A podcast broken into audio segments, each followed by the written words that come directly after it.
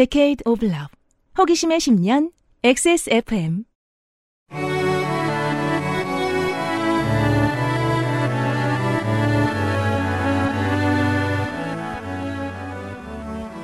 그것은 알기 싫다 특별기획 23 국정감사 기록실 기획재정위원회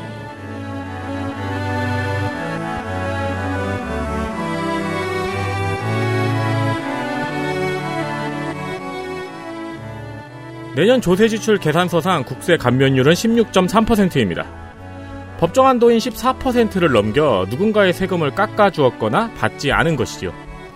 그렇지 않아도 세수 부족 때문에 내년에 무수히 많은 공공 분야가 고통받을 텐데 여기에 정부가 저지른 직접적인 잘못까지도 밝혀진 셈입니다. 이는 이번 국정감사에서 나온 이슈인데요. 이것을 길게 보도하지 않는 미디어가 여야가 정쟁만 일삼고 있다! 고 말할 자격이 있는지 궁금합니다. 대한민국의 실존하는 국민의 생존과 관련한 문제들을 찾아보는 시간. XSFM 23 국정감사 기록실 기획재정위원회 시간입니다.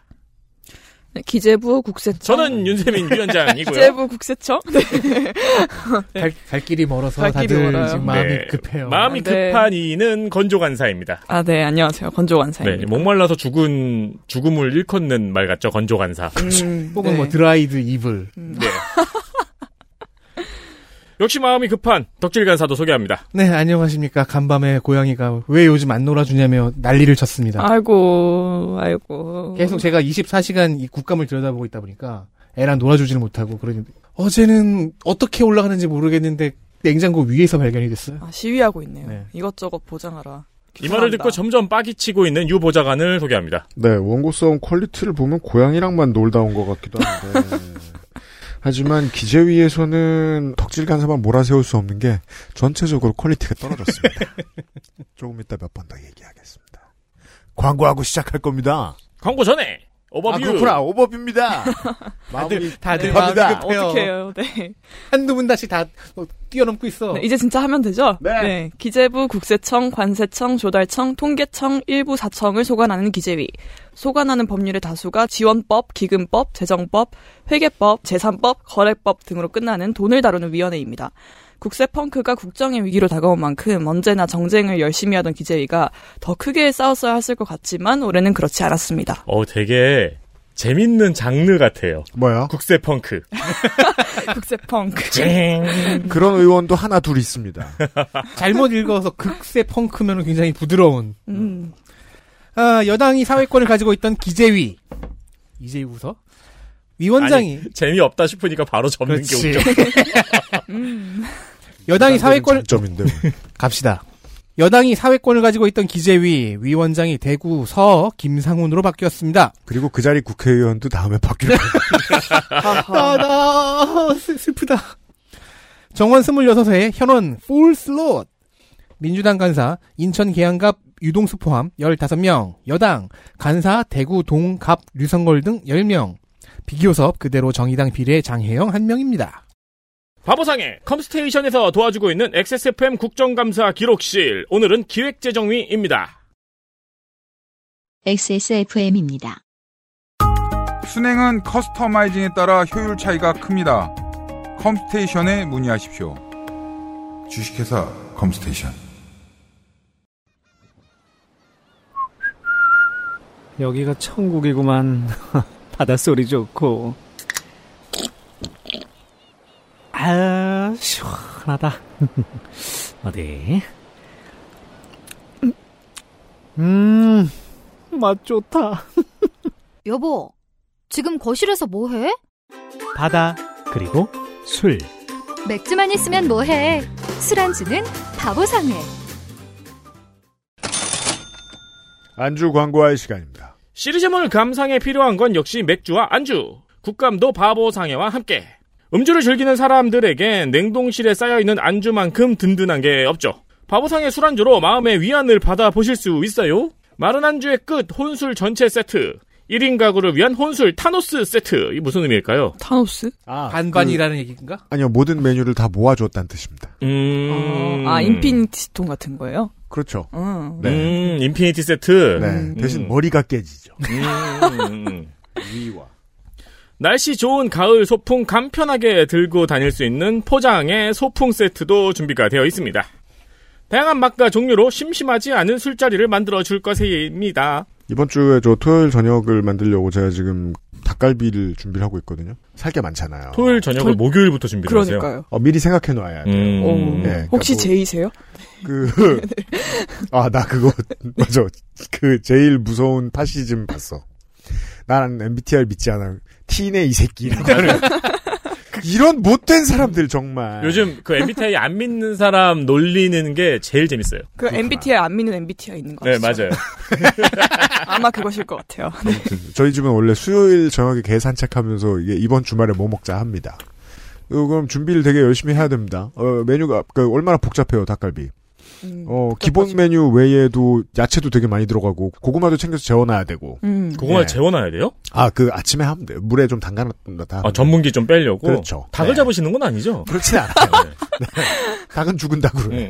음. 떡도 해놔야 되고 쫄면도 사다 놔야 되고 할 게 많잖아요. 근데 그렇게 저녁 메인 메뉴를 많이 해놓고 나도 결국은 이따가 술 남으면 건어물 찾습니다. 그러면 냉장고 괜히 음. 뒤적뒤적 하면서 네. 이제 제일 슬픈 술상 있죠.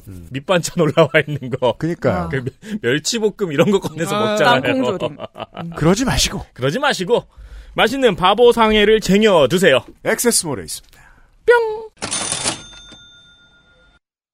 첫 번째 이슈 찾자면 제가 봐도 김태년 의원실이 준비해 온 것들이 제일 실했습니다. 이슈 하나. 그대들은 어떻게 국가재정법 지킬 것인가? 민주당 김태년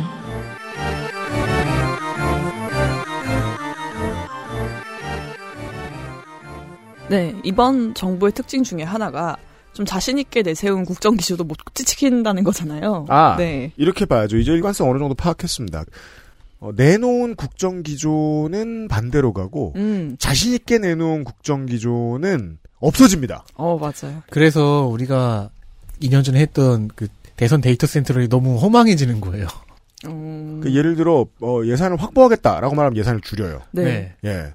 R&D 예산만큼은 확실히 챙기겠다라고 말하면 아예 없어져요. 어, 그러니까 약간 슈뢰딩거의 국정 기조 같은 거죠. 네. 그래서 지금 카, 그 택시 카카오 이 얘기하고 있, 하고 있는 걸 보고서 이렇게 섬뜩해지는 거죠. 아, 어. 카카오를 없애나? 어, 택시 업계에 들어가는 지원금이 다 사라지나? 그러면서 아, 네. 폰 본정 기조네요. 음. 여기서 이해하는 사람 하나밖에 없었네. 본정 기조. 네. 재정 정책에서도 그렇다는 것을 김태년 의원이 지적을 했습니다. 이제 지금은 자도, 자고로 이제 추경 불호, 감세 극호, 건전 재정 만사성의 시대입니다. 그렇습니다. 네. 이제는 저는 많은 유권자들이 인식했을 거라고 봐요.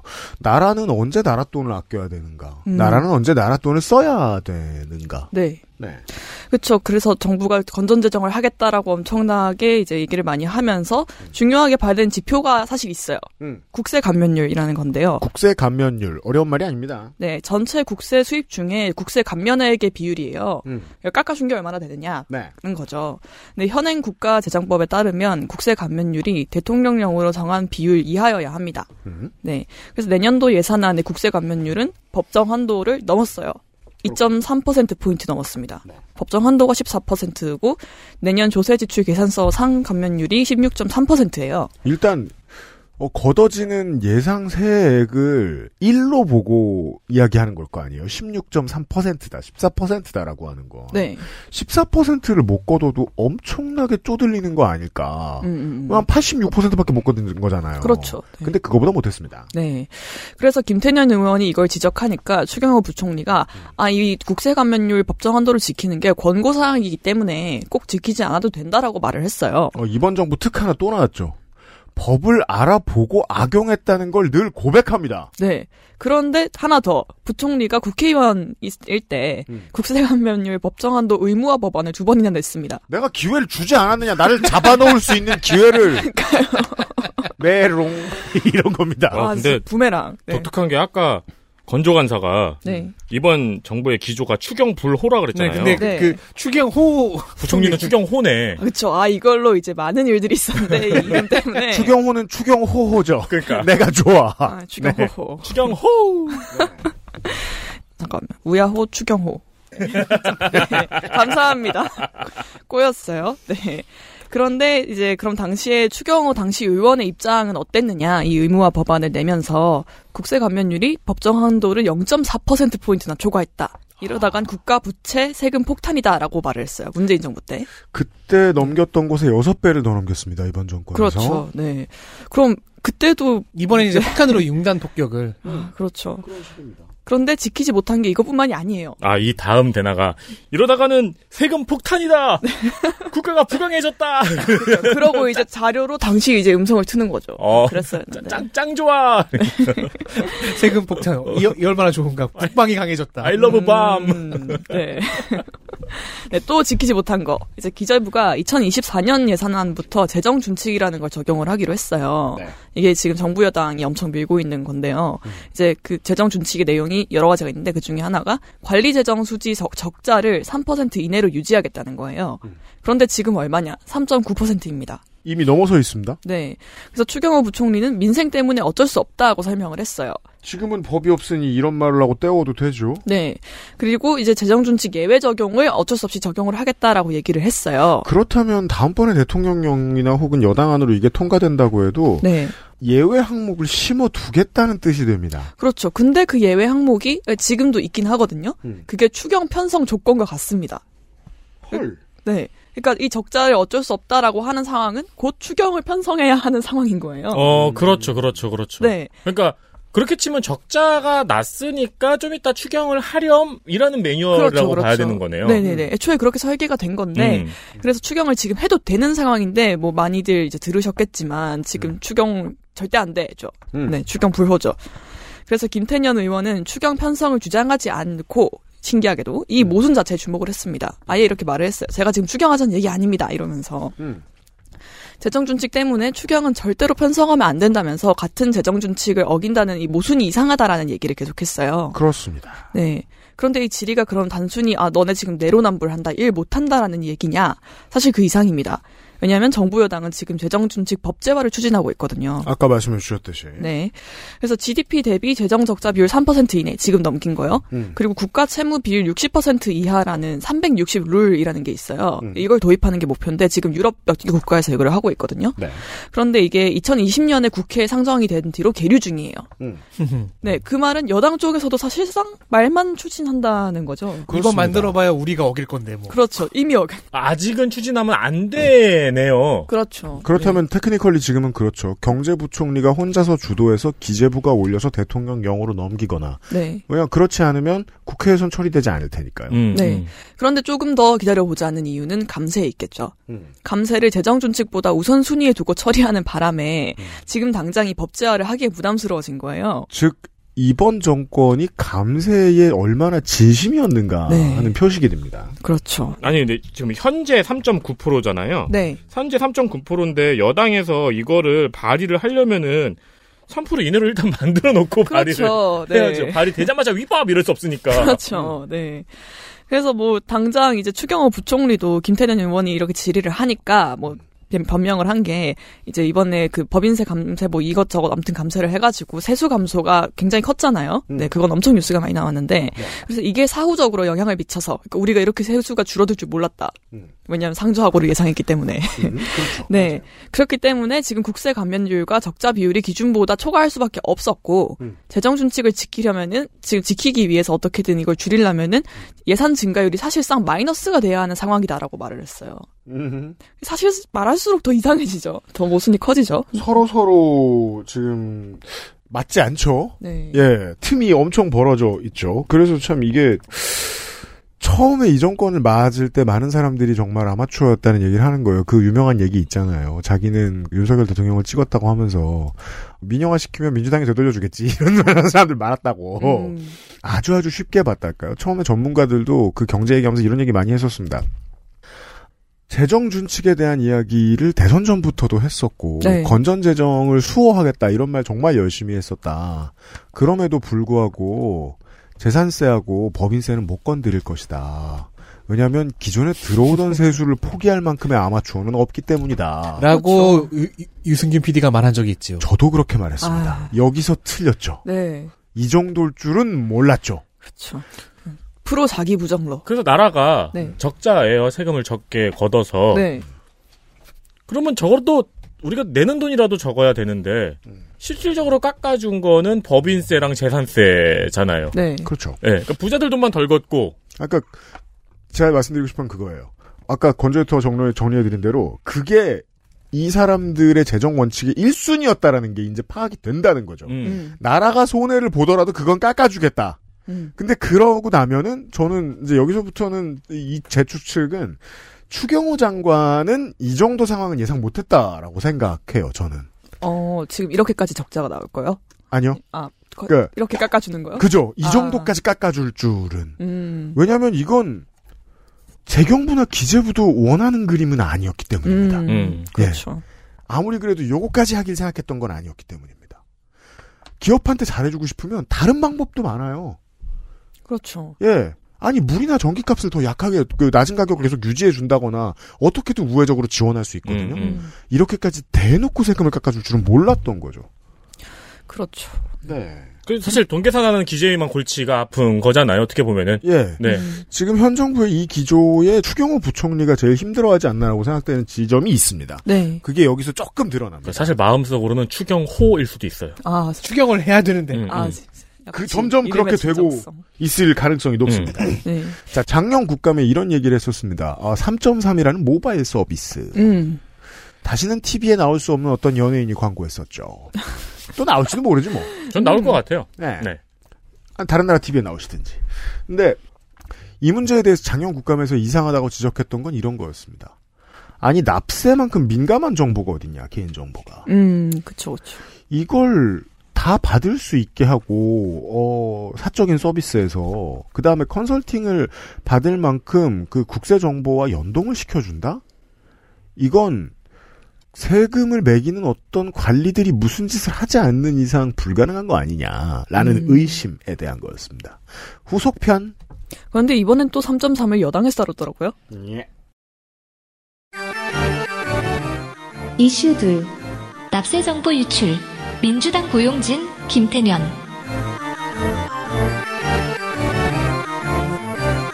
7월 24일 금요일입니다. 조선일보는 드러난 사교육 카르텔. 드러났어요? 학원 돈 받은 교사 130명. 1억 이상이 60여 명이라는 기사를 냈습니다. 하.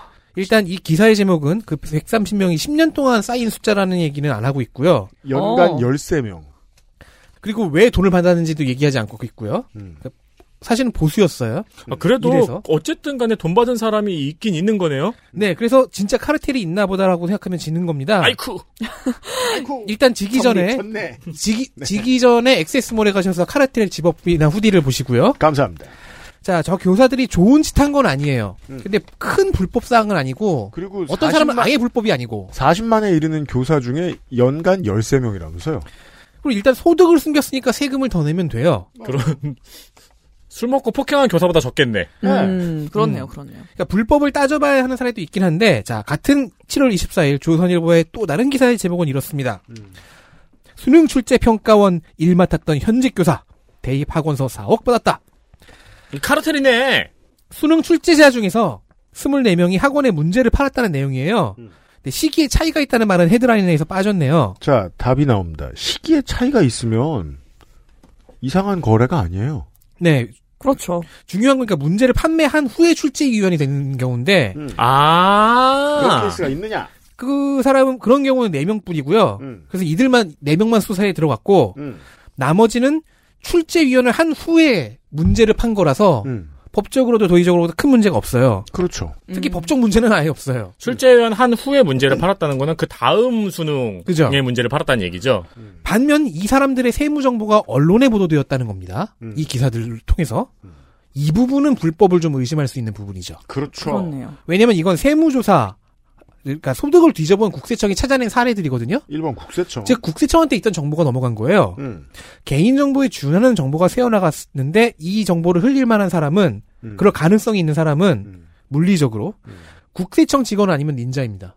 아니면 새, 뭐, 테- 뭐 텔레패스, 음. 텔레패스, 등등. 텔레파시를 쓰는 닌- 사람들. 닌자는 어렵지 않을까? 왜요? 들어가서 PC를 켜서 암호화를 풀어가지고 뺐다고?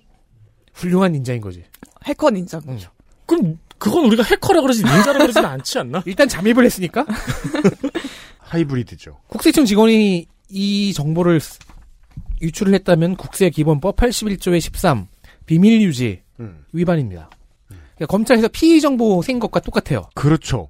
검찰이 피의 정보를 불법적으로 기자들에게 넘겨줘서 그게 그날 저녁에 뉴스가 되는 것과 동일한 원리입니다. 네. 국세청의 어떤 직원이 와 이- 내가 이런 짓을 하니까 검사가 된 기분이군 이라고 생각했던 어떤 사람이 있지 않은 이상 해커 슬래시 닌자였단 얘기예요. 고용진 의원이 이상의 내용들을 막 물으면서 음. 가져온 자료에 따르면 국세청의 공식 입장과 이를 그대로 인용한 고등법원의 판례에서도 네. 세무조사 여부, 내용, 결과, 세부 정보를 공개하지 않는 게 맞아요. 어, 네. 김창기 청장은 학원과 세무조사 이슈에 대해서는 처음부터 이상할 정도로 얼어 있더라고요. 음. 대통령 정책을 수비하기 위해서 질의를 한 박대출 의원 같은 네. 여당 의원 질의에서도 이렇게 소득을 숨기고 학원과 결탁한 것은 좋은 것이 아닙니다 같은 말조차도 못 해주고 그냥 어물어물거리는 거예요. 어, 아 박대출이 물어보는데도 네, 박대출은 대통령을 감싸려고 물어본 걸 거 아니에요. 네 맞아요. 이런 교사들은 카르텔이죠! 이렇게 물어본 걸 거 아니에요. 그걸 뽑기 위해서 너무 쉽게 던져주고 있는데 아. 이 대사를 안 하고 있는 거예요. 네. 어물어물어물 하고 있고. 그러니까 골문 네. 앞에서 기가 막히게 올려줬는데 음, 골을 받아서 어물어물 하고 있군요 지금. 진짜 질의 내내 외대글이 다운돼 있어. 그죠. 네.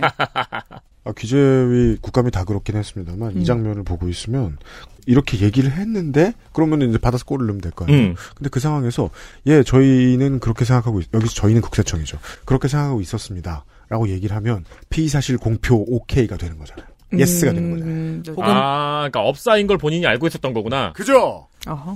혹은 박대출 의원이 유도하는 저 문장, 네, 이 사람들 나쁜 사람들이죠. 라고 하, 막 해- 하다 보면은 뭔가가 자기가 걸리는 상황일 수도 음. 있죠. 접니다. 이러면서 알고 보니까. 네.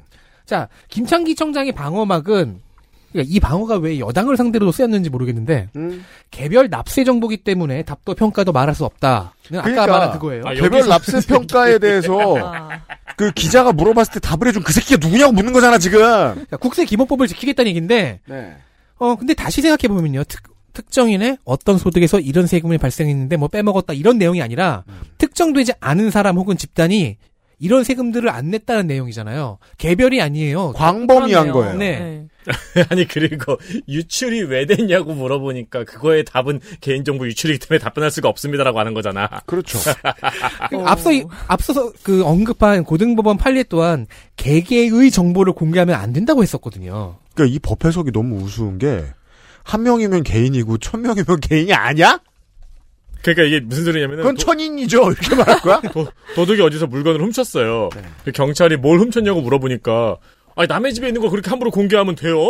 아, 맞네요, 맞네요. 그렇죠. 이것은 개인 정보이기 때문에 공개할 수 없습니다. 집주인의 개인 정보 때문에 내가 공개할 순 없지. 근데 그 물건이 폭탄이라고 믿고 있는 박대출 의원 같은 경우에 그거 폭탄이니까 그런 거 갖고 있으면 안 된다라고는 문장을 끌어내려고 하는데 계속 도둑이 음. 먼 산을 보면서 네. 음. 자, 근데 정말 중요한 부분은 그래서 다시 다시 말하지만 국세청 직원이 아니면 알 수 없는 정보가 언론에 나간 그 경위죠. 그러니까 조선일보 기자가 어떻게 알았냐고. 고용진 의원은 그렇게 말했어요. 언론 보도에 대응은 안 할 수 있지. 음. 근데 내부적으로는 뭔가를 해야 하잖아요. 음. 음. 계속 핀트가 안 맞으니까 이제 김태현 의원이 너무 답답해서 아예 국세청에 박혜영 감사관을 앉혀놓고 이렇게 물었습니다. 음. 그래서 이건 감사관, 이건 감사 대상이죠. 감사해봐야 되겠죠. 이래야 앞으로 이런 일이 안 벌어질 거 아니에요. 감사하시겠어요? 개별 아, 국세청 감사관 박혜영입니다. 어, 개별 과세 정보가 유출되었는지 여부 부분들은 제 개인적인 생각으로는 어, 지금 저희 국세청에서 어, 뭐 수사권이 없는 상황에서 언론사 기자를 대상으로 아니, 그러니까 언론에 어떻게 이게 유출이 됐겠냐고. 내부에 정보가 흘러갔을 거 아니에요. 그러면은 그래도 감사 대상인 건 맞잖아요. 그래 감사를 해봐야 알잖아요. 국세청 직원들 중에서 해당 그 사실을 유포한 부분들이 있는지는 이게 감사를 해봐야 할 거 아니에요. 어, 점검을 그러면 조선일보 그 기사를 보고 아무 생각이 안 들었어요, 감사관은? 점검을 해보도록 하겠습니다. 되게 오랫동안 국감을 지켜보고 있으면 저 증인들의 발언 방식을 보고 이걸 실생활에 이용해 먹을 방법이 뭐가 있을까 가장 적절한 곳이 있긴 있습니다. 아, 싫어하는 사람에게 내가 당신을 싫어한다는 걸 어떻게든 다른 방식으로 알려주는 법. 똥을 던지거나. 아니, 감사를 해야 되지 않겠냐고 질문을 했는데 5초 뒤에 자기 소개를 왜 해요? 거예요. 첫 발언 때는 그렇게 하라고 무슨 예. 지침 같은 게 있을 수도 아니, 있죠. 내가 얘기하고 싶은 건 그거예요. 아니, 자기 소개는 5초 전에 해도 되잖아요. 그걸 5초를 끌어? 근데 이게 사람이 감사관이잖아요. 네. 지금 이 답변에 요즘 내부 감사를 해야 되는 사람이죠. 감사를 해도 될지 안 해도 될지가 지금 자기 소관이 아니라는 식의 에티튜드잖아요. 네, 그렇죠. 네. 그리고 되게 특이한 게 감사는 내부를 향하는 거잖아요. 음. 중요한 단어가 나와요. 근데 언론사 얘기를 하고 있어요. 음. 음. 보도한 기자와 언론사를 수사할 수 없는 건 그래 니네가 국세청이니까 음, 음. 어쩔 수 없죠. 음. 그럼 내부 직원들을 감사할 수 있잖아요. 그리고 음. 실제로 그래야 되는 거고요. 음. 그러니까 애초에 처음부터 감사를 물었는데 갑자기 수사로 답이 나오는 네. 것부터가 이상하네요. 그리고 박혜원 감사관은 끝끝내 점검이라는 표현을 쓰고 있어요. 이 단어가 중요하죠. 음. 그- 수상해요. 그 정신의 끈을 놓지 않고 있었던 거예요. 어. 예. 네 감사해 보겠습니다. 라고 못 해요. 예, 그러면 안 된다는 거예요. 그러면은 이게 여기서부터는 소설입니다. 유출 경위를 감사관이 알고 있다고 생각하는 게 더 자연스럽지 않나요? 거기까지도 생각해야 돼요. 본인 네. 아니면 그렇기? 때문에 그건 음. 파면 안 된다라는 거를 본인이 알고 있다는 예, 이거 여야가 뒤집혔으면 꽤 큰 스캔들로 키워주고 싶으면 키울 수 있습니다. 네. 그런 건이었습니다. 만약 소설로 해서 소설이라고 해서 만약에 청장이 직접 풀린 거라면은 음. 그러면은 왜 박대출 의원을 비롯한 여당 의원들이 이 대사 하십시다, 이 대사를 내보냅시다라는 식으로 쫙 몰아가는데 거기에 그 판에 계속 안 들어가려고 했던 이유를 알 수 있죠. 예를 들어 봐요. 설명은 되죠. 만약에 국세청이 이걸 기획적으로 파낸 문제다. 그러면 그거대로 그건 고약해요. 왜냐하면 행정부 기관이 갑자기 권력기관이 돼서 정치를 하려고 든 걸 테니까요. 음. 음. 국세청장이 가만 앉아서 생각해 보니까 어, 누군가 카르텔로 몰아야겠어. 음. 혹은 뭐 교육부를 길들여야겠어. 음. 국세청장이지만 나는. 그래서 어, 학원 강사들 카르텔로 몰아야겠어. 이건 나쁜 짓이죠. 이게 우리가 보고 있는 감사원이나 검찰이 하는 짓이잖아요. 음. 근데 이건 그게 아니라는 걸 모두가 안단 말입니다. 위에서 시켰으니까 수사권을 이렇게 발동한 거잖아요. 그러니까 이제 저도 그런 말씀을 하려고 했던 거예요. 지금 어떻게 우연찮게 정부가 딱 필요한 정보가 조선일보로 유출이 됐어요. 그렇죠. 그러면 그 사건은 우리가 문학적 상상력을 발휘했을 때 어떤 한 개인 직원의 일탈일 가능성이 높은가 음. 아니면 조직 내부의 상명 하복으로 유출됐을 가능성이 높은가를 생각해보면 답이 금방 나오잖아요. 그럼 이건 국세청이 당한 일을 국세청이 느낀 압박을 감사원도 느끼고 있다. 이렇게 생각할 수 있는 거예요. 음. 이건 순전히 정권 이야기예요. 이 감사관은 국세청 감사관이죠. 네. 네. 음. 국세청도 마찬가지고요. 결국 정권 스캔들입니다. 이거는요. 마약 이야기 짧게 하겠습니다. 이슈 셋 마약과의 전쟁 관세청 시점. 민주당 고용진.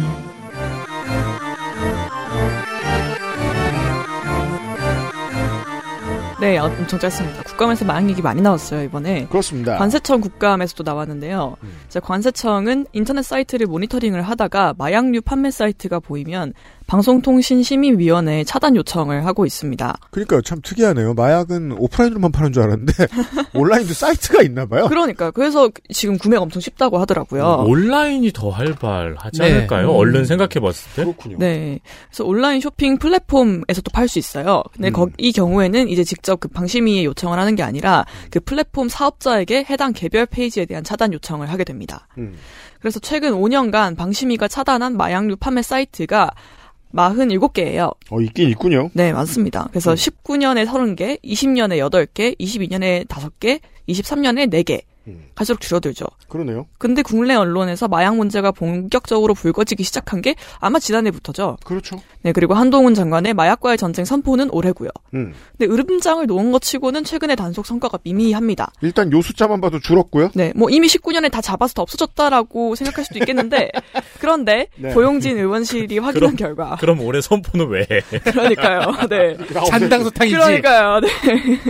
네, 확인을 해보니까 이 차단 요청된 사이트 중에서 지금 접속 가능한 사이트가 25개예요. 이게 무슨 소리야? 반 이상이죠. 47개 중에 25개니까 음. 심지어 사이트 이름만 검색해도 나온다고 합니다. 그래서 헐. 그 PPT를 띄웠더라고요. 그 음. 사이트를 캡처해 가지고 음. 그래서 의원실에서 접속할 수 있다는 건 다 접속할 수 있다는 얘기죠. 그렇죠. 그럼 관세청도 당연히 접속했을 수 있는 거죠. 당연합니다. 그게 아니면 국회 인트라넷 안에서만 마약을 파는 곳일 테니까요. 세상에. 세상에. 아, 국회, 국회 지점? 네, 어. 겨우, 겨우 거기만 팔고 어떻게 먹고 살아요. 마약상 입장에서. 근데 그 편이 훨씬 재밌다. 그러게요. 뭔가 소설인데. 그건 어, 국회 국회- 마, 저희는 국제 마약 카르텔 한국 한국 국회 지점입니다. 그럼 그건 어. 국회 마약 내시거나 마약닷컴 국회점일 거 아니에요. 어, 저 웹소 제목 같아요. 열려라 마약. 아, 국세, 내가 국회에서 마약을 팔게 된 사연 약간 이런 거죠. 네. 예.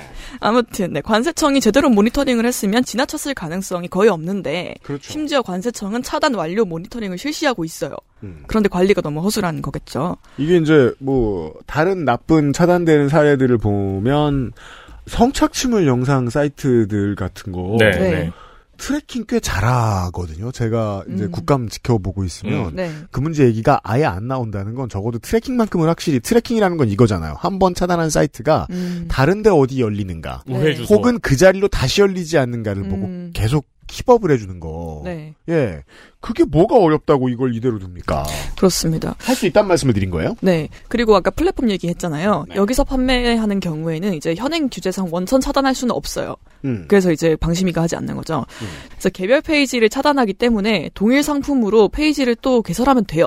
아, 그렇죠. 그렇죠. 그게 이제 그 국내에 수입할 수 없는 물건이 이제 중국 같은 이런저런 오만 제조업을 다 하는 나라에서 수입이 될때 네. 그 양지에 있는 것들을 말씀드리는 겁니다. 뭐 쿠팡이나 11번가에 자동으로 이제 번역을 해서 쭈르륵 등록해 주는 그런 음. 프로그램이 있잖아요. 맞아요, 네. 맞아요. 거기에 맞춰서 쭈르륵 등록하잖아요. 유통업자도 자기가 한 번에 천 개를 등록한지 모릅니다. 음. 그, 그 페이지 지운다.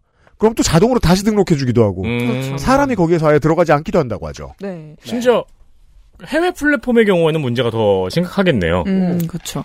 그래서 뭐 이 문제에 대해서는 사실 지난해 이제 복지위 식약처 국감에서도 똑같이 얘기가 나왔었어요. 음. 그때도 이제 플랫폼 차원의 마약 판매 규제가 필요하다라는 얘기가 여야를 불문하고 얘기가 됐었는데 음. 변한 게 없었습니다. 그렇습니다. 그럼 마약과의 전쟁은 어디로 가고 있나? 라는 의문이 나오죠. 일단 이게 관세청 국감이라 이 얘기를 한 건데 재밌죠. 대체 이번 법무부 장관이 대통령이 되기 위한 로드맵에 깔려 있는 공적으로서 마약이란 얘기 우리가 되게 수도 없이 들었는데 네. 그랬으면 잘하든가. 맞아요. 예. 이렇게, 이렇게 수사학적으로 뭘 하시지? 네. 어려워요. 그러니까 한 게 없습니다, 별로. 음. 네. 마약과의 전쟁 선포하고 연예인들이 아, 그러니까요. 그것만 그냥. 네, 근데 그냥 심지어 그건 여기서 조사한 것도 아니잖아요. 그렇죠. 그러니까 어쨌든 이렇게 국민들 입장에서는 받아들이기에는 음. 마약과의 전쟁을 선포하고 어? 이럴 수가. 그리고 선포했으면 인지수사했던 모든 걸 그때 다 터트리든가.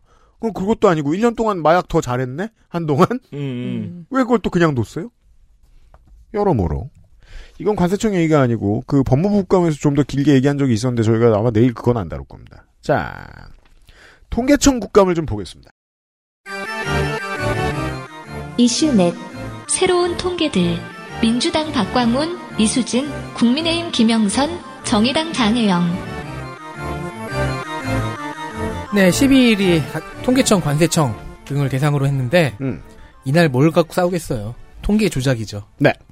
하지만 자세한 내용은 어, 지난달 전혜원들 시간을 참고해 주시기 바랍니다. 어 그리고 제가 회의록 읽고 뭐 감사 다 보고 그랬는데 전 회원들과 애정의 정치클럽 한 꼭지를 길게 늘여놓은 버전입니다. 음. 네. 그리고 이거 저 뭐가 다 통계를 뭘 왜곡해서 이걸 이제 감사를 의뢰했는지에 대한 얘기를 우리가 다 드렸기 때문에 네. 음. 국감에서 나온 얘기도 새로운 건 거의 없었습니다. 아 그리고 국감 진짜 새로운 게 너무 없었어요. 맞아요. 국감 보다 보면 국감에서 나온 얘기가 전 의원들이 더 많이 나오더라고요. 오. 그러니까 나왔던 얘기. 네, 전혜원들에서 말씀드렸던 얘기. 네. 네. 저는 가끔씩 애정의 정치 클럽이 정- 정리했던 내용들이 다시 여기서 나오기도 하고 음, 음. 여러분 XSFM은 좋은 방송국이에요. 와, 많이 들어주세요. 자, 그리고 저는 그러다가 내일 나옵니다. 그렇게 고통받다가 지금까지 없었던 통계를 새로 만드는 이야기를 하는 사람들을 봤습니다. 보죠. 조금 극단적으로 얘기를 들면 예를- 뭐 피처폰 시대라면 그때는 불법 촬영과 성착취물에 대한 통계가 필요가 별로 없거나 적었겠죠. 음. 그렇죠. 근데 지금은 아니잖아요. 그렇죠. 그렇네요. 자, 박광온 의원은 남성의 여성 혐오적 사례, 이제 학술적으로 femicide라고 지칭하는 범죄에 대한 통계를 얘기했습니다. 왜냐면 이제 마초 문화가 매우 강한 문화권인 음. 그래서 여성 대상 성범죄와 여성 혐오 정서가 강력한 스페인에서 음. 2018년부터 femicide 통계를 집계하기 시작했기 때문이거든요. 네. 찾아보니까 어 처음에는 막 지표를 살짝 잘못 잡고 뭐 통계 모델 손질하고 하는 일이 있었는데 음. 얼마 전부터 한 작년쯤부터 제대로 된 통계가 생산이 되는 것 같아요. 한 5년 걸리나 보네요. 예, 원래 첫 번째 모델은 엉성합니다. 네, 그러니까 스페인이 제일 먼저는 아니지만 시작을 하면서 음. 이것저것 좌충우돌 시행착오를 한 거죠.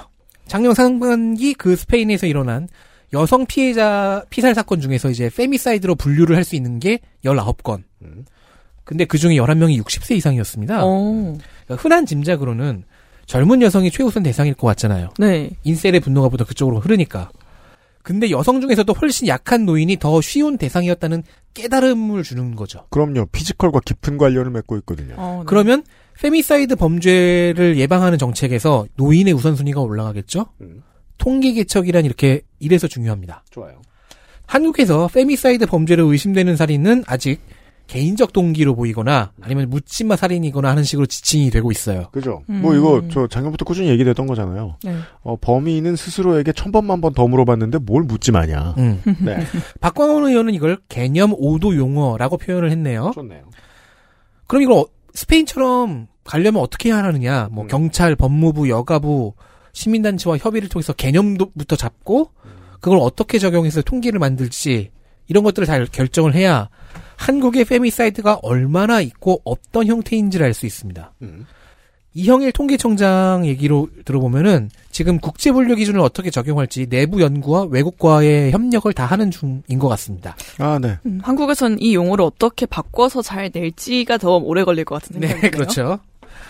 원래 그런 건 또 막 내년에 되기도 하고 20년 뒤에 되기도 하고 그렇기도 하고 그 박강원 의원실이 꽤 뛰어난데 아 보좌관 및 비서관 여러분 비서 여러분 어 만약에 영감님이 공천을 못 받으면 좋은 의원실로 가시고 음. 공천을 받으면 다행이고 간당간당하시죠. 장혜영 의원은 가구 형태에 대한 통계도, 그러니까 그, 그, 퍼니처 말고요. 음. 사람들을 바보로 알아?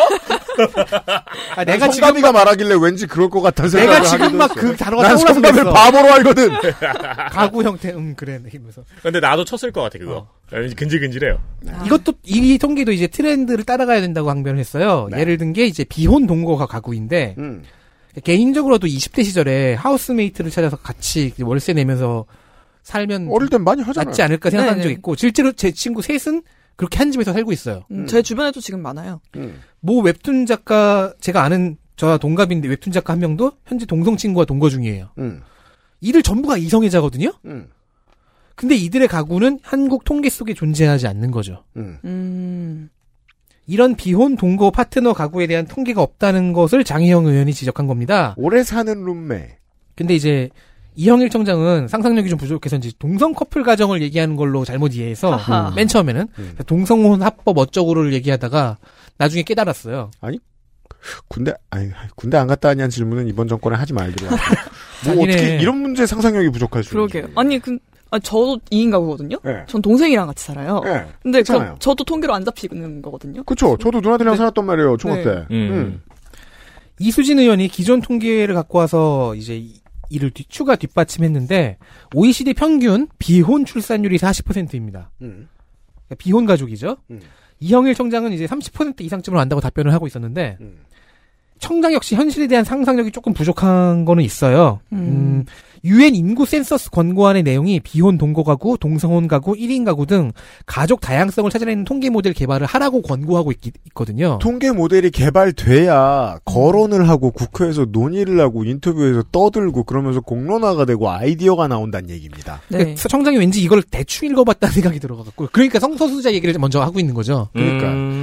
와, 근데 통계 청장해야 되는데 그 요즘 삶의 방식에 대한 이해가 이렇게 떨어진다는 거. 사실 이런 건 이해가 되게- 없진 않았는데 어. 그걸 로딩하는 게 늦었어요. 아, 그러니까 대멍청인 게 무슨 대멍청이까지는 아니다. 그러니까 남성 2인이 사는 가구가 이렇다. DMCY. 그러면은 이 네. 대멍청이면 이렇게 해석할 거예요. 게이 개 많어. 이렇게 얘기 생각한다는 거 아니에요. 약간 열린 교회 닫힘 같은 느낌이네요. 예. 어, 근데 장혜원 의원이 요거는 좀 약간 그러니까 이 이성애자 게이. 아, 맞아요. 근데, 근데 장혜영이는 약간 실수하겠어요. 지- 그, 그, 질의 시작할 때 성소수자 얘기를 포문을 열어가지고. 그렇다기보다는 장혜원 의원이 약간 머리를 쓴 것 같은 느낌도 있는 게, 그러니까 동성 커플 통계가 없다는 문제 의식에서 출발을 했더라도 음. 굳이 동성 혼 혼이 아니 동선 비혼, 비혼 가정. 비혼 동성 합사. 좋은 아니, 표현이에요. 비혼 가, 비혼 동거 가구라고 왜냐면 해요. 그런 집일수록 더럽거든요, 보통. 음. 저도 남자 둘이랑 세, 그러니까 셋이서 같이 살았으니까 거기에 대한 통계부터 시작하는 것이 결국엔 동성 비혼 커플에 대한 통계까지 나가는 것의 시작이라고 생각을 해서 거기서 포문을 연 것 같은 느낌은 들어요. 그러니까 이게 누가 사랑하느냐와 뭐 저 애를 가지느냐 이걸 빼놓고 생각해야 돼요. 예. 그렇죠. 그러니까 그 쉬운 질문 100년 전에도 통하고 지금도 통할 수 있는 질문 사회가 어떻게 변해도 저기 친구 몇 명이 같이 사는데 사실은 1인 가구 셋으로 센 거 아니냐. 그렇죠. 음, 음. 그러니까 뭐 이 질문을 한 거예요, 실제로는. 질문이 제로 되어 있지 않으면은 비혼 동거 가구와 동성혼 가구는 통계에서는 1인 가구로 들어가 버리니까요. 네. 이수진 의원에 의하면 현재 한국의 비혼 출산율은 앞서 그, 저- 그 OECD 평균은 41%라고 했잖아요. 음. 지금 현재는 2%, 한국은 2%예요. 음. 근데 2022년에 비혼 출산을 하, 하겠다고 답변한 비율은 34% 정도입니다. 오, 자, 엄청 높네요. 충분한 신뢰도를 가진 통계는 아님에도 불구하고 요거 그대로만 놓고 봐도 우리는 32%의 출생률을 놓치고 있는 거죠. 어. 통계청이 적극적이지 못해서. 네. 이렇게 볼 수 있습니다. 이걸 보게 되면 또 저출산 더- 정책도 또 달라질 수 있는 거겠죠. 그렇습니다. 그 소재가 뭔지를 모르니 저출생 대처가 안 되는 겁니다. 음. 기후위기 얘기를 짧게 정리하고 끝내겠습니다. 네, 기후위기 TO입니다.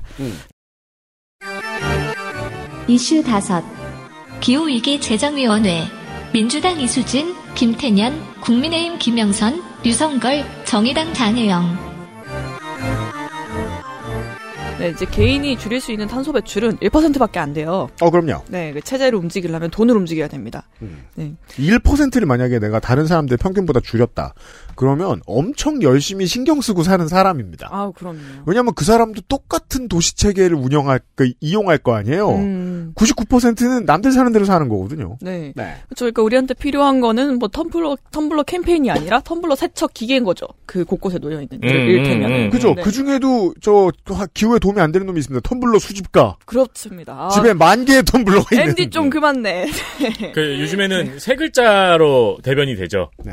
에코백. 아 맞아요. 에코백. 에코백커. 네.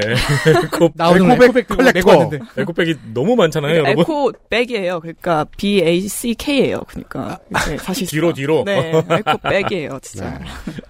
네, 아무튼 그래서 에코 백백투 나올 거예요. 백백 도. 맞네요. 아무튼 그래서 기후위기 대응은 기재부에 달려있다 해도 사실 과언이 아니에요. 음. 그리고 최소한 우리나라 저- 보수 정당과 현 정부는 기후위기를 부정하진 않습니다. 겉으로는 기후위기 네, 대책을 부정하죠. 네. 그래서 좀 제대로 해라. 앞으로도 부정은 하지 말고 좀 제대로 해봐라. 라는 바람을 담아서 소개해봅니다. 그죠? 이제 관련해서 제일 많이 질의한 건 뭐 전년도와 똑같이 정의당 장혜영 의원- 의원입니다. 이제 여러 가지를 했는데 그 중에서도 이제 한국은행의 기후위기 대응 지적이 눈에 띄었어요. 그죠? 중앙은행이 생각보다 기후위기 를 위해 할 수 있는 일이 많습니다. 음. 뭐 녹색 기업 대출 지원, 기후위기 대응 기준, 뭐 기- 이거는 기후위기 대응 기준에 못 미치는 기업에 대해서 이제 자체 투자 제한을 하는 거예요. 네. negative screening이라고 하는데. negative screening이죠. 네. 그래서 이제 기업의 탄소 배출 감축을 적극 유도할 수 있고요. 음. 실제로 이런 제도를 도입하는 중앙은행이 많아지고 있습니다. 음. 그래서 세계 중앙은행의 기후위기 대응 평가 순위 같은 것도 있어요. 네. 근데 이게 G20 국가들을 기준으로 보면 한국이 13위입니다. 중국보다 그- 낮아요. 기후위기 대응에 대한 수준에 있어서 이제 한국은 중국하고 겨룰 생각하면 안 됩니다. 아 정말요. 중국은 이제 너무너무 신식이 돼가고 있기 때문에. 음. 이 순위차가 꽤 나요. 뭐 중국이 12위고 우리가 13위 이런 게 아니라 그렇습니다. 아무튼 한은에서도 이런 문제를 인식은 합니다. 음. 네, 2021년에는 기후 변화와 한국은행의 대응 방향이라는 보고서를 냈어요. 음. 그래서 가능한 전략을 검토를 했는데 실제로 도입된 건 없습니다. 네. 이제 한은은 그 이유를 이렇게 설명을 하는데 음. 이제 금융기관에 녹색 기업 대출 취급 기준이 없다. 음. 그래서 정책을 만- 해도 실제로 이걸 선별을 해서 연계를 할 수가 없다는 거예요. 아, 그죠. 어떤 게 녹색 기업이냐. 네. 그러니까 이 얘기는 추경호한테 돌리는 겁니다. 폭탄을 지금 한국은행 총재가. 네. 잔인해. 그러니까 추경호가 안 했습니다라는 말이에요. 음, 네. 그래서 장혜영 의원이 친절하게 그 방법이 있다고 안내를 해줬습니다. 음. 네, 말투가 더없이 친절해요. 네, 우선 올해 9월에 금융감독원이랑 국내 8대 금융지주가 한국형 녹색 분류 체계 적용 시스템이라는 걸 만들었어요. 음. 실제로 기업을 평가하는 기준이 이미 있어요. 음. 그리고 하나은행에서는 이걸 적용을 해서 이미 자체 심사 시스템을 도입을 했습니다. 민간에서. 그렇습니다. 음, 아, 여기는 이미- 이미 한 대도 있네요. 네. 아, 이거는 민간이 지금 본의 아니게 정부보다 훨씬 앞서 있어요. 아, 맞습니다. 네. 왜냐하면 민간 은행들은 해외 투자를 해야 됩니다. 음. 그래서 남겨먹는 게 있어야 되잖아요. 네.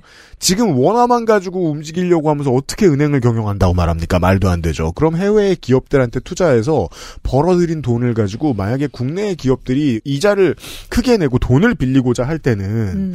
ESG에 얼마나 맞아 들어가는 기업인가를 보고 평가를 합니다. 음. 거기에 맞게 줄을 세웁니다. 네. 그거 자기들 홍보할 때도 도움이 되고 실제로 상품을 굴릴 때도 큰 도움이 돼요.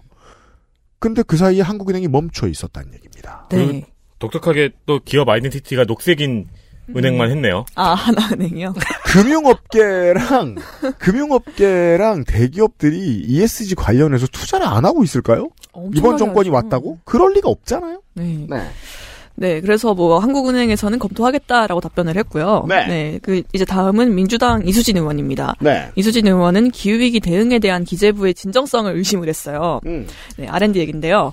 이제 기재부가 운용하는 기후 대응 기금이라는 게 있어요. 네. 네, 이게 그 기재부 장관에게 책임이 있습니다. 음. 지난해부터 운용을 시작을 했는데 이제 뭐 다양한 목적으로 쓰여요. 그 중에서는 이제 녹색 기술 연구 개발 및 인력 양성도 있는데요. 그렇죠. 네, 그 외에는 뭐 이제 그 기후위기 대응 과정에서 일자리를 잃는 노동자를 지원한다든지 뭐 여러 가지가 있습니다.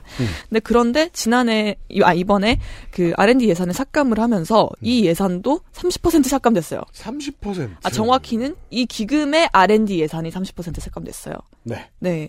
그런데 올해 4월에 기재부가 이제 기업에 할당되는 온실가스 감축 목표를 축소를 했거든요. 음. 근데 그 이제 대신에 녹색 기술 R&D에 집중 투자하겠다라고 얘기했어요. 어, 근데 삭감했잖아 방금 전에. 그렇죠. 네. 그러니까 심지어 좀 더 구체적으로 보면은 이제 그 과기부랑 산업통상자원부가 공동 진행 중인 아 이름이 어려운데 탄소 중립형 바이오 플라스틱 제품 기술 개발이란 사업이 있어요. 음. 이게 90%나 깎였거든요. 이 90%요? R&D가. 네. 90%면 그냥 100% 하기 낫지. 그러니까 그렇죠. 10%뭐 했으라고? 그렇죠. 근데 이게 뭐 하는 사업이냐면 목숨은 살려주겠, 마, 이거, 네. 이거잖아. 그렇죠. 플라스틱은 석유로 만들잖아요. 네. 근데 거기에 쓰이는 이제 석유 의 어떤 성분을 대체할 이제 생분해 바이오 소재를 네, 개발하는 그렇겠죠. 연구예요.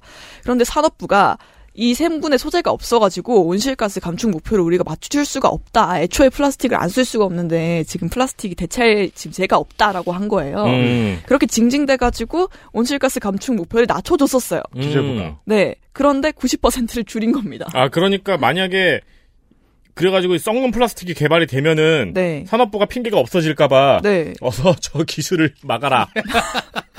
그러니까요. 그러니까 네. 산자부가 어떤 사업을 추진하는 데 있어서 R&D를 내놓으라고 하면 기재부에다가 우리 지금 어떤 어떤 게 덜 됐으니까 이만큼 주세요. 음. 라고 얘기해요. 그러면 기재부는 어떤 R&D가 용 얼만큼 왔는지 평가하고 얼만큼 더 가는데 얼만큼 필요해라고 정리를 해주는 일을 한다는 말이에요. 네. 그래서 기재부는 아 그래 덜 됐구나. 뭐 100% 목표를 하고 있었는데 10%밖에 안 됐구나. 그러면 10%라고 써줄게. 음. 그런 다음에 돈을 10%를 줬다는 얘기잖아 지금. 그러니까요. 네. 그러니 10분의 1만 받도록. 네. 아, 이번에 그, 그 기재의 국감에서 R&D 얘기 되게 많이 나왔거든요. 그죠? 그러면서 이제 그 여당 의원들이 R&D가 이렇게 썩어 빠진 이유를 엄청 열심히 설명했어요. 이게 타당하게 줄여야 하는 이유를 음. 굉장히 많이 설명을 했지만, 그런데 이건 아무리 봐도 타당한 삭감이 아니잖아요. 원래 네. 보수가 환장하는 게 R&D인데. 그러니까요. 네. 바뀌었어요 이번에. 바뀌었습니다.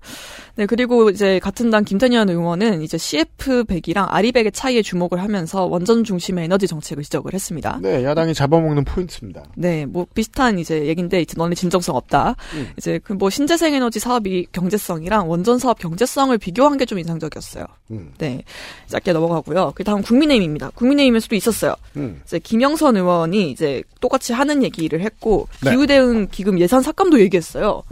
음. 그래서 아니 이분이 이 의원이 그냥 전 수조 물 마시는 분인 줄 알았는데 그렇죠. 생각보다 괜찮은 질의를 하시더라고요. 그때 이후로 정신을 확 차린 거죠. 깜짝 놀랐어요. 네. 수조 물에 그런 효능이? 그렇죠. 그럼 역시 방사능. 그러니까 왜 가끔 히어로가 나오잖아요. 아, 그, 그 스파이더맨 같은 거죠. 그러니까요. 아톰이 된 거죠. 어, 아, 네. 그러니까 3.3 얘기도 하시고 아무튼. 그렇습니다. 네, 그 사실상 R&D 삭감을 지적한 유일한 의원이었습니다. 여당 의원이었습니다. 네. 네, 그리고 이제 김 의원은 그랬고 음. 이제 유성걸 의원은 탄소 국경 조정세를 다뤘어요. 네. 이것도 이제 사실 심각한 아닌데 여당에서 이제 그럼요. 아, 정부 여당에서 이상하리만치 대응을 안 하고 있고. 아, 이거야말로 나라 망하는 이슈입니다. 아, 정말요. 네. 네. 이게 뭐냐면 이제 제품 생산 과정에서 배출된 탄소량을 보고를 하고 음. 배출량에 따라서 인증서를 구매하도록 하는 제도예요. 그렇죠. 그러니까 쉽게 말해서 탄소 배출 많으면은 너네 제품 수입 안 하겠다. 는 음. 거죠. 이거 유럽에서 지난달에 시작을 해가지고 음. 2025년까지 전환 기간을 거쳐서 2026년에 본격 시행할 계획입니다. 잘하면 대한민국의 상당수 기업들이 네. 만약에 이제 지금처럼 계속해서 원자력의 적대적인 분위기를 EU가 유지한다면 대한민국의 모든 기업이 수출을 못할 수 있습니다. 네, 그리고 심지어 제일 타격이 큰 게 철강이에요. 네. 그런데 이제 국가 차원에서 지금 탄소 배출량을 측정하고 관리하는 시스템이 마련되어 있지가 않아요. 기업들에. 음. 그래서 이제 류성걸 의원이 기재부에 이 데이, 데이터베이스를 좀 구축을 하고 중소기업에 대한 탄소 중립 대응 지원을 마련할 것을 요구를 했습니다. 기재부에. 그렇습니다. 네. 이외에도 되게 기후위기 관련해서 여러 질의가 있었어요. 음. 안 건드린 의원이 더 적은 것 같았는데 사실. 그 정도입니다. 네. 그래서 뭐 저는 긍정적이라고 봅니다. 네. 네. R&D의 예산 삭감이 올해 좀 논란이 됐었는데 네. 제가 아까 원래 보수들은 R&D 좋아하는 데라는 이야기도 했고 근데 지금까지 질의 내용이나 이런 거를 좀 종합해 보면은 R&D 예산 삭감이라는 게 결국 자기네가 싫은 사업의 R&D 예산을 삭감하고 음. 그 외에 무슨 뭐, 뭐 인공지능 우주 뭐 이런 건 늘린다면서요 원자력 이런 건 늘린다면서요 네. 좋아하는 사업의 R&D 예산을 몰아주겠다라는 식으로 지금까지는 정책이 해설이 되네요. 그래 보입니다. 마치 과학 유튜브 채널에 후원하듯. 내가 좋아하는 채널에는 후원도 음, 많이 음, 음, 하고. 음. 네. 광고 듣고 장면 보시죠.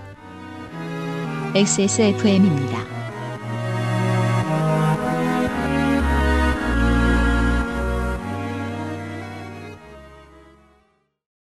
스포츠카처럼 강력한 사양의 하이엔드급 PC. 고가의 장비들을 내 손으로 조립하는 일, 시간과 열정, 꼼꼼함과 치밀함이 필요합니다. 초보라면 부작용으로 몸은 관절염을 얻거나 쿨러는 물이 새게 될 수도 있습니다. 컴스테이션을 고민해 주십시오. 이달의 PC로도 custom 사양으로도 빠르고 견고하게 만들어 드립니다. 액세스몰과 010-8279-5568 컴스테이션을 만나보세요. 주식회사 컴스테이션 혼술 세트로 부담 없이 간편하게 맥주만 있으면 뭐해? 술안주는 바보상회. 자, 첫 번째 장면. 장면 하나. 추경호 삼행시.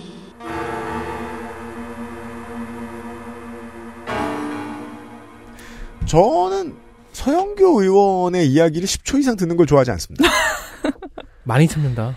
연기를 못하는 연기지도 선생님 같아요. 내 힘을 주고 날 따라해봐 이러고 음, 목- 어색하게 뭘 읽으시는. 네, 아까 저희가 추경호 이름 얘기 많이 했죠. 네. 서영교 의원도 했습니다. 음. 서영교 의원이 삼행시를 되게 좋아하는 것 같아요. 이제 음. 본인 이름도 항상 소개할 때 서민의 영원한 달이 서영교입니다 이렇게 하거든요. 서민 교수요? 그런 아 갑자기 너무 약간 방향이 달라지는데요. 네, 목, 아무튼 목 마 태우고. 음, 네. 그런데 이번에는 추경호 부총리 이름으로도 삼행시를 지었어요.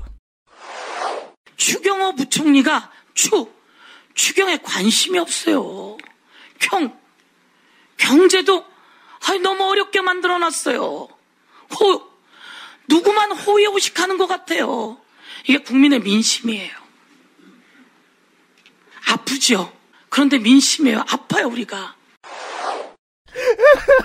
아, 저 아프죠 전에 그 텀이 진짜 아프죠 네. 하면 이제 추경호 부총리가 이게, 아프다. 이게 제가 안 웃긴 농담을 하고서 안 웃겼구나, 실패했구나를 깨닫는 그 순간이거든요. 네. 그것도 그렇고 이거 되게 그 되게 어색하실 걸요. 어, 삼행시를 해보겠다고 선언하지 않으며 네. 운 띄워달라고 하지 않는 아, 경우가 맞아요, 드물어요 맞아요. 이게. 그리고, 맞아요. 갑자기 세 번째는 호로. 시작해야 되는데 호로 안. 시작했어요. 가장 가장 인상적인 건 마지막 그냥 무시했어요. 호 누구만 의식한다. 이거 무시한 어 거잖아. 맞네 맞네 맞네. 그럼 누구만을 이 두 번째 행 끝으로 올렸어야지. 아 근데 그 서영교도 그렇잖아요. 서민의 영원한 달인데 약간 그 그러니까 서민의 영원한 교자가 될수 없잖아. 서민의 영원한 교자 만두. 어, 좋은 것 같은데? 혹시 그 자만추 만두 아세요? 자만추 자만추라고. 네, 자연스럽게 만두 추가. 그거 저기 맞아요. 네. 제가 집에 가는 길에 가끔씩 건조 에디터 동네를 지나가거든요. 아, 맞아요. 거기 있어요. 네, 맛있어요. 가게 이름이야? 네, 가게 이름이에요. 자만추 만두. 아 직 안 끝났어요. 네. 근데 제일 웃겼던 게 저는 이 얘기를 들을 때 뭐야? 약간 이러고 들었는데 머니투데이 해설이 더 웃겼어요. 음.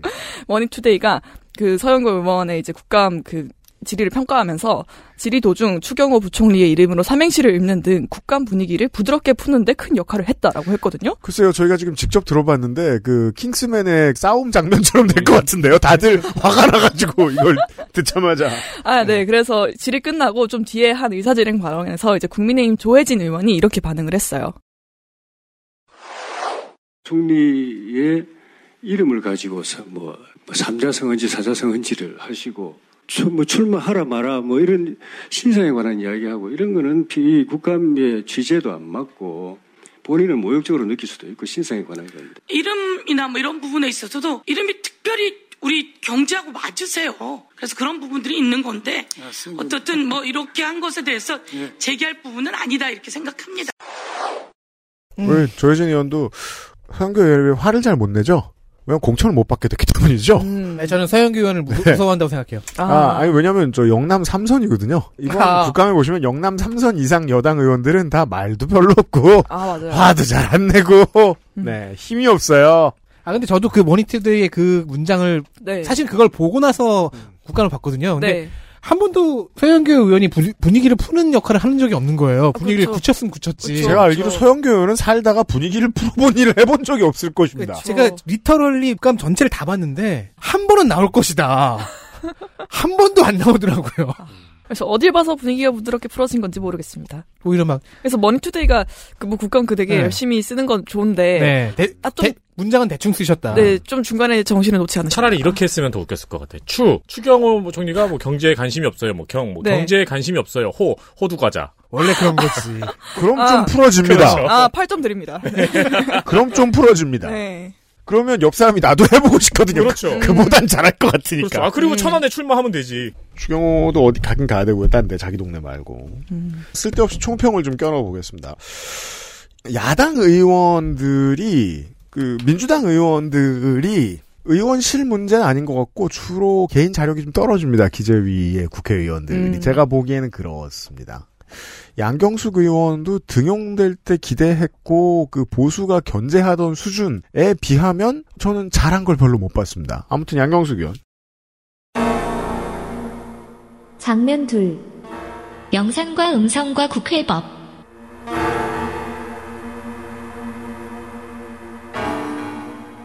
기재위 4년 있었는데요. 네. 저도 의아했습니다. 음. 늘 격양된 질의를 하는 게 참 신기한 사람인데요. 서영교 둘, 둘이 태그팀입니다. 네. 무슨 얘기를 해도 화를 낼 준비가 돼 있습니다. 아, 진짜 체력이 존경스러워요. 네. 목이 아플 것 같은데, 분명히. 음. 근데 뭐 의사진행 발언에 있어서도 그래요. 네. 이제 윤석열 정부 경제정책 실패에 대해서 질의를 하기 위해 이제 양경숙 의원이 뉴스에 나왔던 자영업자 목소리를 재생하고 싶다고 신청을 했는데 거부당했어요. 네, 거부했어요. 네, 관련 규정이 국회법에 없다라고 이제 양경수 의원이 막 따졌는데 이거 되게 편향적으로 그렇게 한 거 아니냐면서 음. 근데 이렇게까지 따질 필요가 있나 싶습니다. 들어볼까요?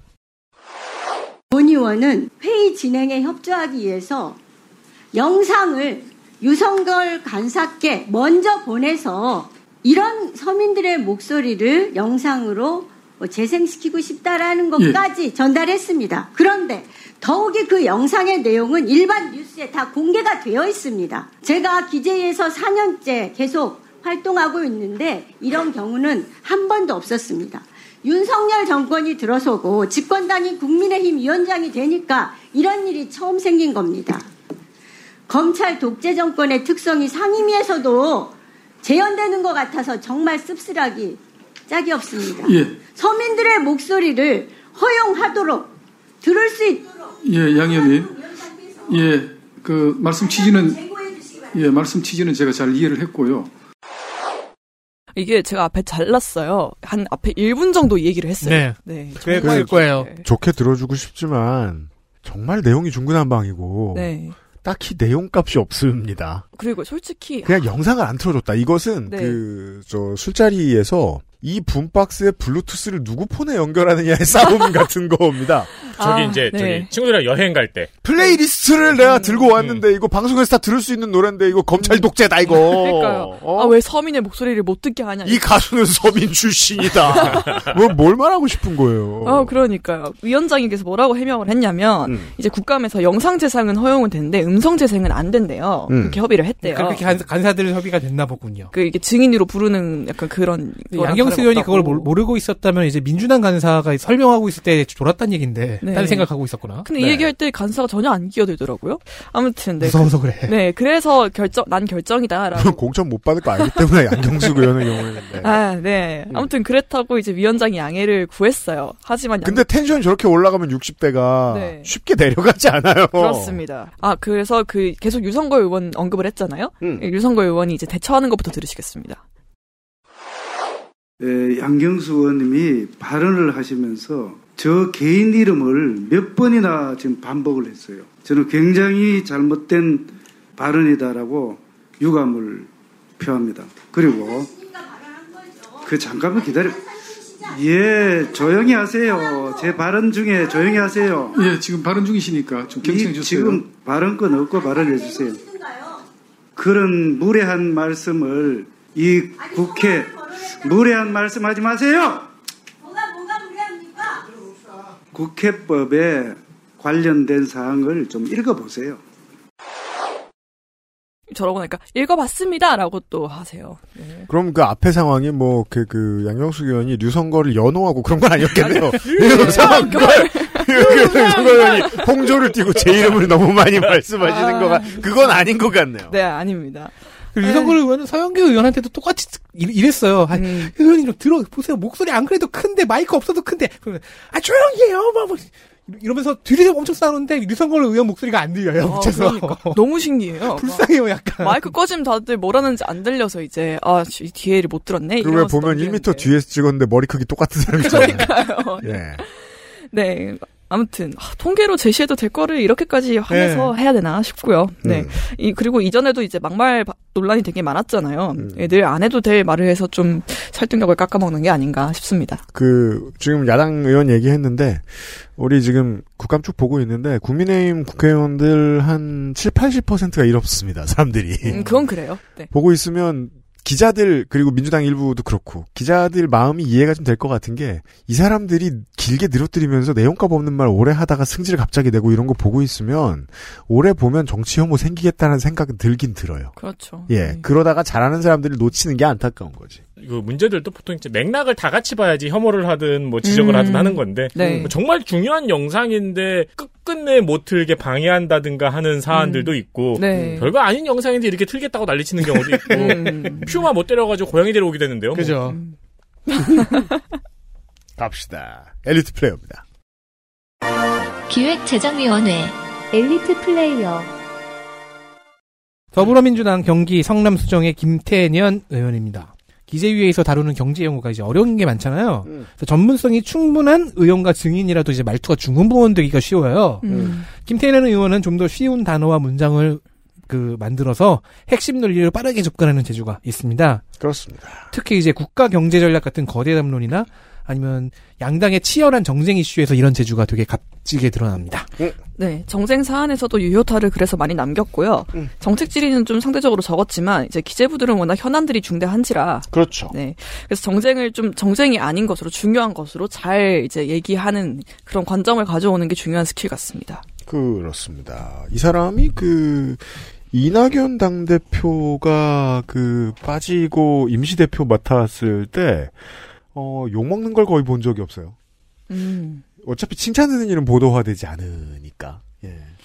당내에서 저는 이 열린우리당 탄도리들 중에서 이렇게 다선이 없기도 하지만 17대 국회의원들 중에서 그리고 이제 내부 장악력이 이렇게 센 사람도 좀 드문 것 같고 그리고 보좌관들 중에서도 유능한 사람들이 꽤 있어 보입니다. 증인 장악력도 센 것 같아요. 네. 그리고 어, 두 명의 간사 모두 뽑은 사람이 한 명 더 있어요. 더불어민주당 세종갑의 홍성국 의원입니다. 음. 감사 중에 이제 평생 통계만 보고 살아온 사람이라고 예- 그 소개를 하던데 음. 그만큼 통계 관련 정쟁에서도 맹활약을 했고요. 네. 근데 제가 감동받은 거는 이제 통계 하나에서 여러 가지 맥락을 추리해내서 뽑아내는 그런 해석 능력을 확실하게 갖고 있습니다. 증권맨 출신이죠, 이 사람은. 네. 증권사 CEO 출신입니다. 음. 네, 그만큼 전문성이 돋보이고요. 거의 지리서 안 보고 얘기하더라고요. 네. 네. 그리고 아까 그 덕질인께서 말씀하신 것처럼 이제 여러 가지 맥락을 뽑아내는 것만큼 다양한 데이터를 가지고 음. 이제 그 정책을 분석을 하거나 혹은 뭐 자기의 이제 관점을 이제 설득시키는 그런 능력이 되게 뛰어나고요. 네. 그리고 뭐 제가 좀 마음에 들었던 얘기는 현 정부는 분모를 키우기보다 분자를 줄이는 것에 급급하다라는 진단입니다. 분모를 키우기보다 분자를 줄이는 것에 급급하다. 어, 어, 어, 멋있는 말이네요. 그렇죠, 그렇죠. 음. 네. 시장의 분위기에 대한 이해도도 굉장히 높았습니다. 그렇습니다. 아마 내부 경쟁이 간당간당할 텐데 세종시 민주당의 특성 중에 하나가 중앙당하고는 분위기가 영 다르다라는 거거든요. 구성도 워낙 다양하고 그러니까 그 목소리가 다양하고 구성은 비교적 단일 직군이죠. 음. 당원들이 그래서 이낙연계 핵심이었던 홍성국 의원이 또 될 수도 있다는 자료는 많이 나오더라고요. 네. 근데 통계에서 여러 가지 맥락을 뽑아낸다고 하니까 저는 그런 상상만 드네요. 이쪽으로 보면 피카츄를 닮았는데? 저 그래프는 뒤집어서 보면 오리를 닮았는데? 그렇게 비유를 합시다. 음. 그렇게 볼 수 있습니다. 다음은 더불어민주당 경기 수원정 박광원 의원입니다. 기재위라는 위원회가 이제 통계와 경제 이념을 갖고 늘 첨예하게 부딪히는 위원회인데 박광원 의원은 금년에는 정쟁을 좀 덜 참여하고 대신에 디테일한 이슈들에 집중해서 차분하게 집중해 나가더라고요. 분위기가 아무리 이상하게 돌아가고 있어도. 네. 음, 네. 그렇습니다. 끝으로 네, 정의당 비례 장혜영입니다.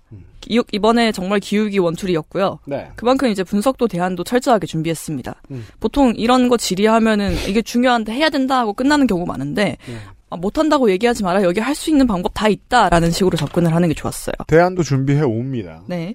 그리고 뭐 국감에서 본인의 역할을 이렇게 확실히 정해서 뭐 마지막까지 끌고 나간 것은 리스펙트입니다. 음. 네. 원래 처음에 들어올 때는 이제 장애인 관련 원툴 만 돼도 괜찮다라고 음. 얘기했는데 본인도 유능한 것 같아요. 보면 정말 암기량도 엄청나고 네. 그리고 이 정당이 아니죠. 지금 뭐라고 부르죠? 그러니까 지금 정의당이라고 부를 수 없잖아요. 장혜영 의원을. 그렇죠. 어, 현재 예비 낭인. 아니에요. 조직이 있어요. 이 조직은 최근에 금태섭 의원이나 이준석 대표에게도 어떤 음. 일정한 구애 메시지로 네. 볼수 있는 신호가 가던데 그렇죠. 대체 앞으로 한 3개월 뒤에 무슨 모습이 될까 이 조직이 엄청나게 궁금합니다. 진화 단계입니다. 네, 그리고 그 안에는 배지가 두 개나 들어 있습니다. 그 중에 하나가 장혜영 의원이죠. 예, 여기까지 기재위 시간이었습니다.